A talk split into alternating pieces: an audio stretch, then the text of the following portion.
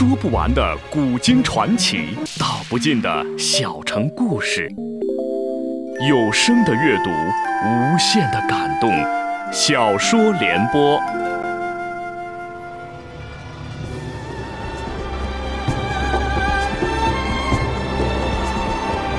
宋朝的文治帝国与一批能臣，开创了大宋历史上的咸平之治。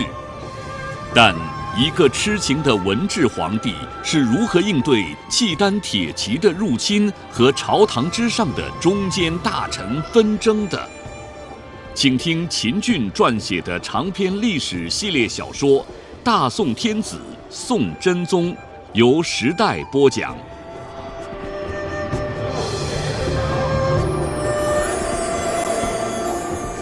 王旦摆手制止：“停，诸位，请看第二句‘瑞雪忽净芳’，这个‘净’字使这句话活了起来。这个‘净’既可当动词，也可当形容词。纵观全诗，他是说瑞雪突然从天而降，就像竞相开放的花儿一样芬芳。你们听，这多有诗意呀！但第三句和第四句就不行了。第三句翩翩赛鹅毛。”这里用了“翩翩”两个字，是说雪下得很从容；而前一句说“瑞雪忽静放”，又忽又静，显然不从容，倒不如把“翩翩”改为“片片”。第四句呢，“灼灼耀朝阳”，这句诗的本意是说，在朝阳的照射之下，地上的雪熠熠生辉，但用了“灼灼”二字就有些不妥了，倒不如把“灼灼”二字。改为皑皑。王曾频频颔首道：“嗯，王相说的对。”王旦长身而起，欲入宫禀奏真宗。王钦若连连摇手道：“不可，不可也。”王旦道：“为什么？天降大雪，风雪照瑞年，皇上岂能不高兴？他这一高兴，即兴作了一首诗，既是贺雪，更是体现他的一片爱民之心。”吾等若是把这首诗看作礼部的考文来对待，挑他一些错无可厚非。但它不是考文，是皇上的即兴之作。您若前去说破，岂不让皇上尴尬？更凉了皇上那一片爱民之心。王旦一想，是这么个理儿，便又坐了下来。下朝后，王旦像以前一样，径自回家去了。王钦若却独自一人溜进后宫。拜见真宗，把洗雪诗中的两个错处一一指点给真宗。真宗很感激。第二天早朝结束后，真宗把执政们全都留下，故意问道：“朕的那首诗，不知诸位爱卿看了没有？”众执政异口同声回道：“看了。”写的怎么样？写的很好。真的？真的。真宗一目王旦。语带讽刺地说：“宰相大人，你说呢？”王旦一时不知怎么说好。真宗哼了一声道：“朕万万没有想到，连你也不跟朕说实话。”王旦慌忙跪了下去。真宗叹了一口气说：“朕不是一个诗人，只是爱好诗而已。天降瑞雪，朕即兴做了一首诗。”朕就怕在用词用韵方面有所失误，特意送给诸位爱卿品评。你们之中大都是科举出身，像翩翩呀、灼灼呀，这么明显的问题，你们看不出来，可就是不说。想当好人，若非王枢密给朕指出，这事一旦颁赐天下，必将贻笑大方。你们，真宗的右手食指将众执政一一点过。你们让朕怎么说？你们说轻了叫想当好人，说重了叫想当佞臣。众执政一脸惶恐地跪了下去，唯有一人不跪，声如响雷说道：“陛下，您受了王钦若的蒙蔽了。”真宗不用看便知道此人是谁，除了呼延赞，别人没有这么大的嗓门，也不敢当众跟他这么说话，沉声问道。你说这话有根据吗？呼延赞高声说道：“当然有。”遂将昨天的所见所闻一股脑道了出来。真宗有些不信，指着王钦若大声问道：“王枢密，呼延赞说的可是真的？不用王钦若回答，真宗已经知道呼延赞所言不虚。可也，呼延赞当殿指证王钦若，他连一句反驳的话都没有，只是磕头磕头，口称臣有罪，臣有罪。真宗冷哼一声，拂袖而去。众执政见真宗走了，一个个爬墙起来。当然，也有两个例外，一个是呼延赞，他本来就没有跪，爬什么？再一个是王钦若，他不敢起来。众执政笑嘻嘻地离开垂拱殿。当然，这众执政也包括丁谓。但丁谓出殿后又溜了回来，双手将王钦若搀起来，又为他擦去额头上的冷汗。王钦若咬牙切齿地说。此仇不报，枉为人也。这仇也不是好报的。真宗虽然很宠他王钦若，但也不讨厌呼延赞。不仅不讨厌，还有几分欣赏。呼延赞乃大宋的三朝元老，又有大功于大宋。更重要的是，他对大宋一片痴忠，浑身上下，包括耳朵和嘴唇，刺的全是忠啊、杀敌报国呀之类的话。他不仅自己刺，连他的夫人、儿子和仆人也刺。他生性耿直，最看不起像王钦若和丁谓这一类人。他玩王钦若的难看，也不是一次两次了。第一次是在他刚刚当上枢密副使的时候，上朝时手里拿了一个超大号的手板。这手板在宋代不叫手板，叫亭。亭是什么玩意儿？亭就是用象牙或竹片做的狭长板子，供武臣用。古时候。文武大臣上朝，手里都得拿一个东西，手板。文臣拿的叫户，武臣拿的叫廷，以为指画和说事之用。真宗见呼延赞的亭比一般人大得多，怪而问之。呼延赞回道：“臣这廷为啥比别人的大？除了指画和记事之外，还有一个用处。”哦，什么用处？真宗问。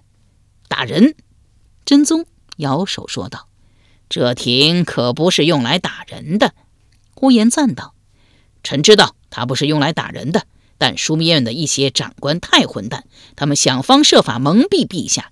若不是臣怕惊动了官家，惹恼了宰相，臣早就将他们打死了。”枢密院的最高长官是谁呢？是王钦若。呼延赞这话明显是冲着王钦若来的。呼延赞与王钦若的矛盾由来已久，真宗不可能不知道，但他硬是要他俩做搭档，其用心就是傻子也明白。正因为连傻子也明白，呼延赞才敢如此埋汰王钦若。王钦若每次上朝议事，怀中总会揣着好多份方案，直到他摸清了真宗的倾向，方将真宗倾向的那一份拿出来。久而久之，真宗觉得王钦若有水平，愈发宠爱。某一天，真宗召集执政们商议新一批六部官员的人选。众人发言前都把准备好的名单呈交真宗，王钦若也交了一份。议了不到两刻，王钦若已经意识到他所呈交的那个名单不合真宗心意，立马从怀中拿出另一份名单，双手呈给真宗。他如此献媚皇上，执政们深为不耻，但都不想得罪这个恶人。仅仅互相交换了一下眼色而已。呼延赞不屑于这么做，当面责问王钦若：“王枢密，你每次上朝议事都准备了好多方案揣在怀里，今天准备的也不会少，何不把它都拿出来啊？一份一份的拿，多误事啊！”引得众执政哈哈大笑。王钦若一脸的尴尬，恨不得找一个地缝钻进去。百官中反对王钦若和丁谓最激烈的人，还不是呼延赞，而是张勇。当真宗醉心于拜神造神运动的时候，他上书说：“陛下，您不应该建造那些道观、宫殿，耗尽天下之财，疲弊万民之命。您这么做，一定是受了贼子王钦若、丁谓的蛊惑。臣恳请陛下斩下王钦若和丁谓的头，高挂在国门前，以谢天下。”然后将我张勇的头颅斩下，悬在王丁二贼的一边，以谢王丁二贼。如此或可挽回民心。这话真宗当然不会听，但也没有斥责张勇。对此，一些大臣不理解。有的认为真宗昏庸，有的认为真宗和稀泥。李迪就此事请教过王旦，王旦一语道破天机：皇上要真正统治大宋，就不能不用王钦若和丁谓二贼。二贼可以不计代价，不要人格去做皇上想做的事，但皇上又怕他两个做大，这才默许胡延赞攻击和牵制他俩。这样一来，大宋的官场才能保持平衡，保持稳定。只有官场保持稳定了，执政们才可以甩开膀子去推行朝廷的各项政令。李迪听了，频频点头。史书说，李沆是大宋的圣相。其实，大宋真正的圣相是王旦。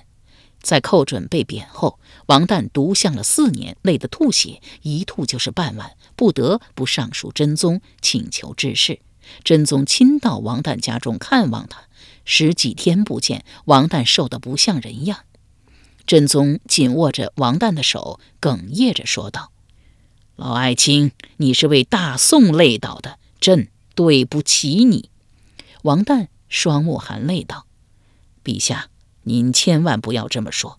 大宋这只船自您掌舵以来，渡过了一个又一个暗礁险滩。”陛下这会儿正乘风破浪，扬帆前行。臣作为一个水手，正当为陛下效力之时，却病倒了。臣有愧，臣对不起陛下呀！说着说着，竟小声抽泣起来。真宗慌忙劝道：“老爱卿，您千万别哭。您这一哭，朕也想哭。不是朕抱怨您，朕明明要您五日一入正事堂，您偏要天天上朝。”从现在起，您得听朕的，好好治病，治得差不多了，您再上朝。五日以上也行，十日以上也行，视您身体状况而定。王旦长叹一声说：“陛下对老臣的关心可谓无微不至，老臣听您的。但是您一天不让老臣治事，老臣就是大宋的宰相。老臣既然是大宋的宰相，就得操宰相应操的心。”办宰相应办的事，您让老臣五日或十日一朝，那么多事让谁办？陛下，老臣求求您了，您还是让老臣指示吧。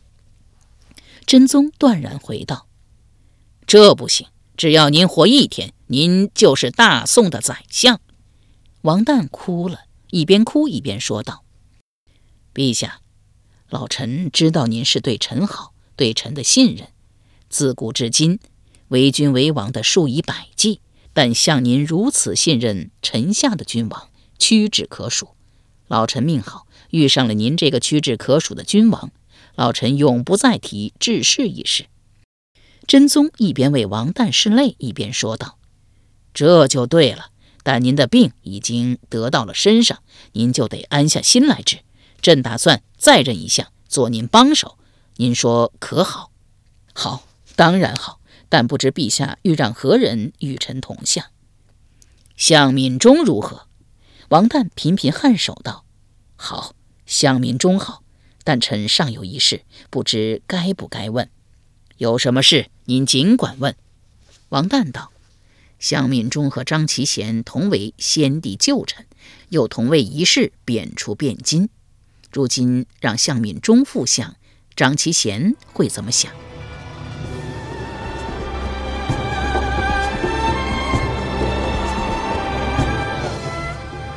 由时代播讲的秦俊长篇历史系列小说《大宋天子宋真宗》正在播出。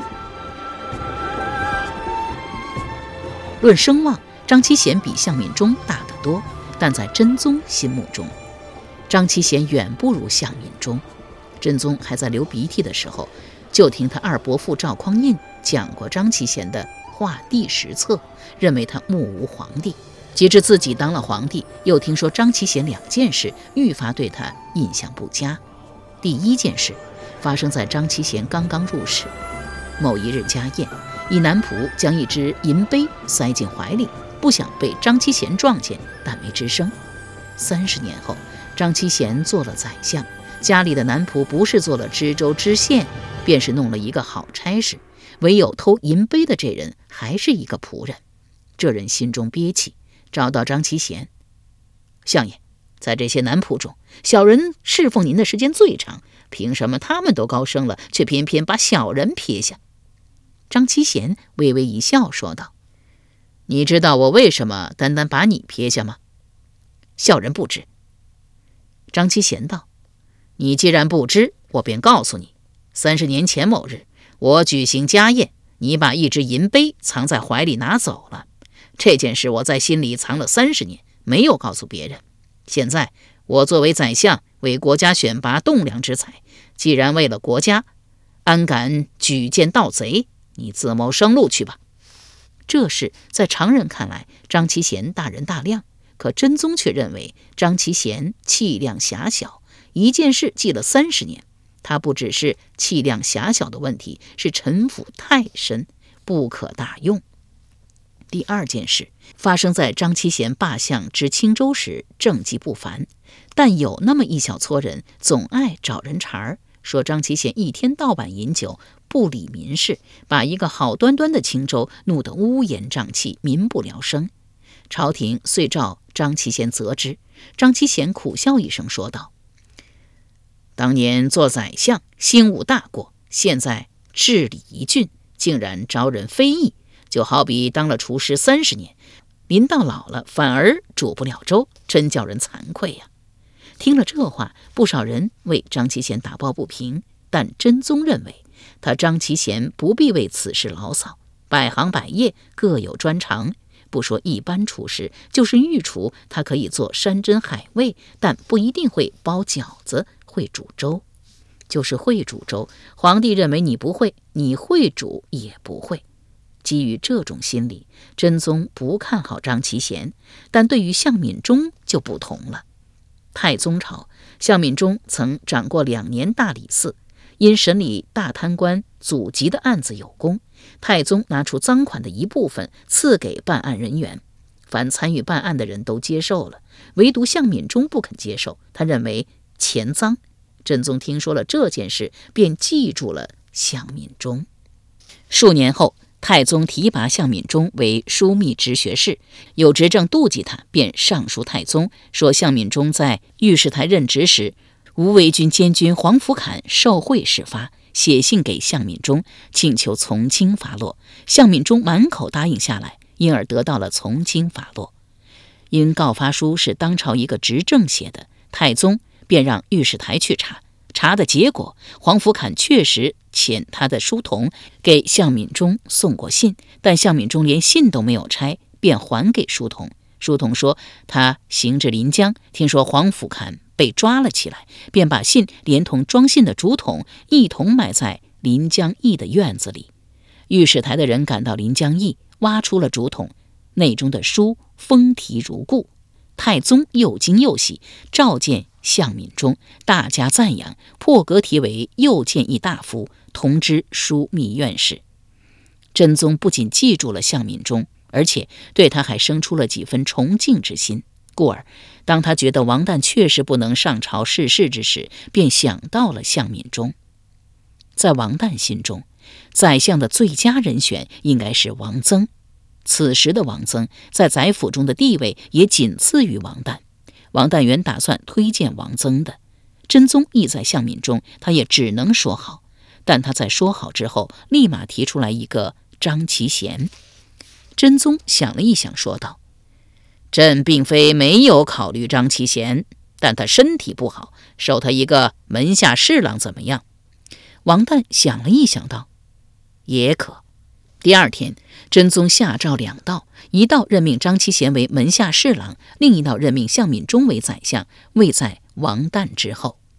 诏命下达之后，真宗不知出于何种目的，对赵安仁说道：“向敏中被冷落了这么多年，骤然复相，他一定很高兴。古谚道：‘穷到大街无人问，富在深山有远亲。’这个时候，向敏中家中一定是贺客盈门。”热闹非凡，赵安仁恭维道：“陛下所言甚是，向敏中能有今天，全乃陛下所赐。你先别奉承朕，你这会儿就去向敏中家一趟，看一看到底是不是朕说的这种情况，如实告朕。”赵安仁道了声遵旨，带着几个亲信，径奔向敏中家。谁知向敏中的门前寂静无声，询问门子，门子说：“向大人交代，凡来贺者一律不准进门，赶走了一批又一批，刚刚安静下来。”门子说毕，欲去通报向敏中，被赵安仁伸手拦住，径自入内，双手抱拳道：“恭贺大人复相。”向敏中忙还了一礼，道：“愚兄乃有罪之身，幸蒙皇上不罪，得以复相，甚感惭愧啊！不管怎么说，愚兄能够复相，也是一件可喜可贺之事，总得置办几桌酒席吧。”向敏中摇头道：“愚兄已经说过，愚兄得以复相，甚感惭愧，贺什么贺呀？”这赵安仁点了点头，向向敏中告辞。第二天早朝后，他把昨天之所见所闻如实上奏真宗。真宗叹之道：“向敏中屈不怒，从不喜，真贤臣也。”向敏中得以复相，源自真宗。真宗原本想王旦病了，向敏中刚刚复相，趁这个机会把刘娥的事办一办。谁知向敏中一口回绝：“陛下，从美人晋升为德妃。”蹦得有些太快，臣不敢复述。真宗以为听错了，复问道：“你说什么？”向敏中又将刚才的话重复了一遍。真宗语带讥讽道：“这话朕好像听人说过，你是在食人牙会吧？”向敏中道：“陛下圣明，臣刚才所言正是食了王相的牙会。王相是大宋的贤相。”他不愿做的事，一定有他的道理。臣承蒙您的厚爱，得以和王旦同相。臣不敢自称曹参，但臣愿意效法曹参，来一个萧规曹随。这话真宗听不进去，一想当年对待王旦那样，将手挥了一挥。向敏中也学当年的王旦，来了一个再拜而出。用晚膳的时候，真宗。因心中有气，就连他平日最爱吃的腊肉也味同嚼蜡。刘娥小声问道：“陛下，今日上朝，是不是遇上什么烦心事啊？”真宗轻叹一声道：“这个向敏中，八年前为和张其贤争取故相薛居正儿媳柴燕儿，闹得满城风雨，朕不得不把他贬出汴京。”取之永兴郡。前不久，朕顶着很大压力将他召回，拜为宰相。原只说他会对朕感恩戴德，百依百从。谁知为你晋升德妃的事，他竟敢不附属，还把王旦搬了出来。你说气人不气人？气，确实应该气。但刘娥不是一般女子。为他的破格晋升，从李沆到向敏中，一共是四个宰相，每一个宰相都反对，这不能不引起他的反思。这事不应该怪别人，要怪就怪自己出身低微，又有那么一段不大光彩的历史。看来要一下子从美人蹦到德妃，难度很大呀。倒不如来一个小步快走，反倒现实一些。想到此，刘娥满面。歉疚的说道：“陛下，为了小妹，您受了不少委屈，小妹甚是感激。不过，相相王相所言也不是没有道理。小妹不当德妃了，小妹呀，愿意从婕妤开始做，一步一个台阶往上走。”真宗听刘娥这么一说，愈发觉着对不住刘娥。刘娥自十五岁与我赵恒相遇，便一直跟着我，其中有十五年过的是地下生活。我好不容易当上了皇帝，才将她由张琪家里接进了宫。凭她的才貌和德行，早该做皇后了。可我只是将她破格往上晋升了一下，竟遭到三任四相的反对。而刘娥竟如此通情达理，她越是通情达理，我越是要对她好。想到这里，真宗把筷子一摔，说：“起驾，王相府。”刘娥何等聪明，岂能不知道真宗在这个时候突然起驾王旦的相府为了什么？但他故作惊讶地问道：“陛下，天这么晚了，您去王相家做什么呀？”“还不是为了娥妹的事。”果真为了小妹的事，小妹劝您不要去。小妹是不是怕王相不给朕面子？你放心，他会的。他的脉，朕早就把准了。朕只要想办的事，他即使反对也会照办的。譬如风扇。刘娥道：“您的话呀，小妹岂能不信？但是强扭的瓜不甜，您还是让小妹啊从结余做起吧。陛下若是觉得委屈了小妹，您可以让小妹来一个小步快跑啊。”由时代播讲的秦俊长篇历史系列小说《大宋天子宋真宗》，今天就播送到这里，请您明天继续收听。